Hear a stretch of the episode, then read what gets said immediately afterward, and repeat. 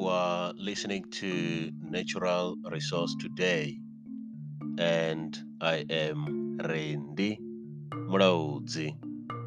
It is Friday, the 24th of September 2021. A recent report published by the Stockholm Environment Institute, SEI, gives insights into transboundary climate risks. The report claims that transboundary climate risks to food security are often overlooked. The analysis was based on the six key agricultural commodities maize, rice, wheat, soy, sugarcane, and coffee.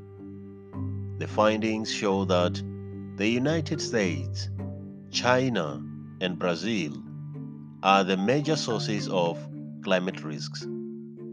The report suggests that international cooperation is paramount to reduce transboundary climate risks. That's all for today.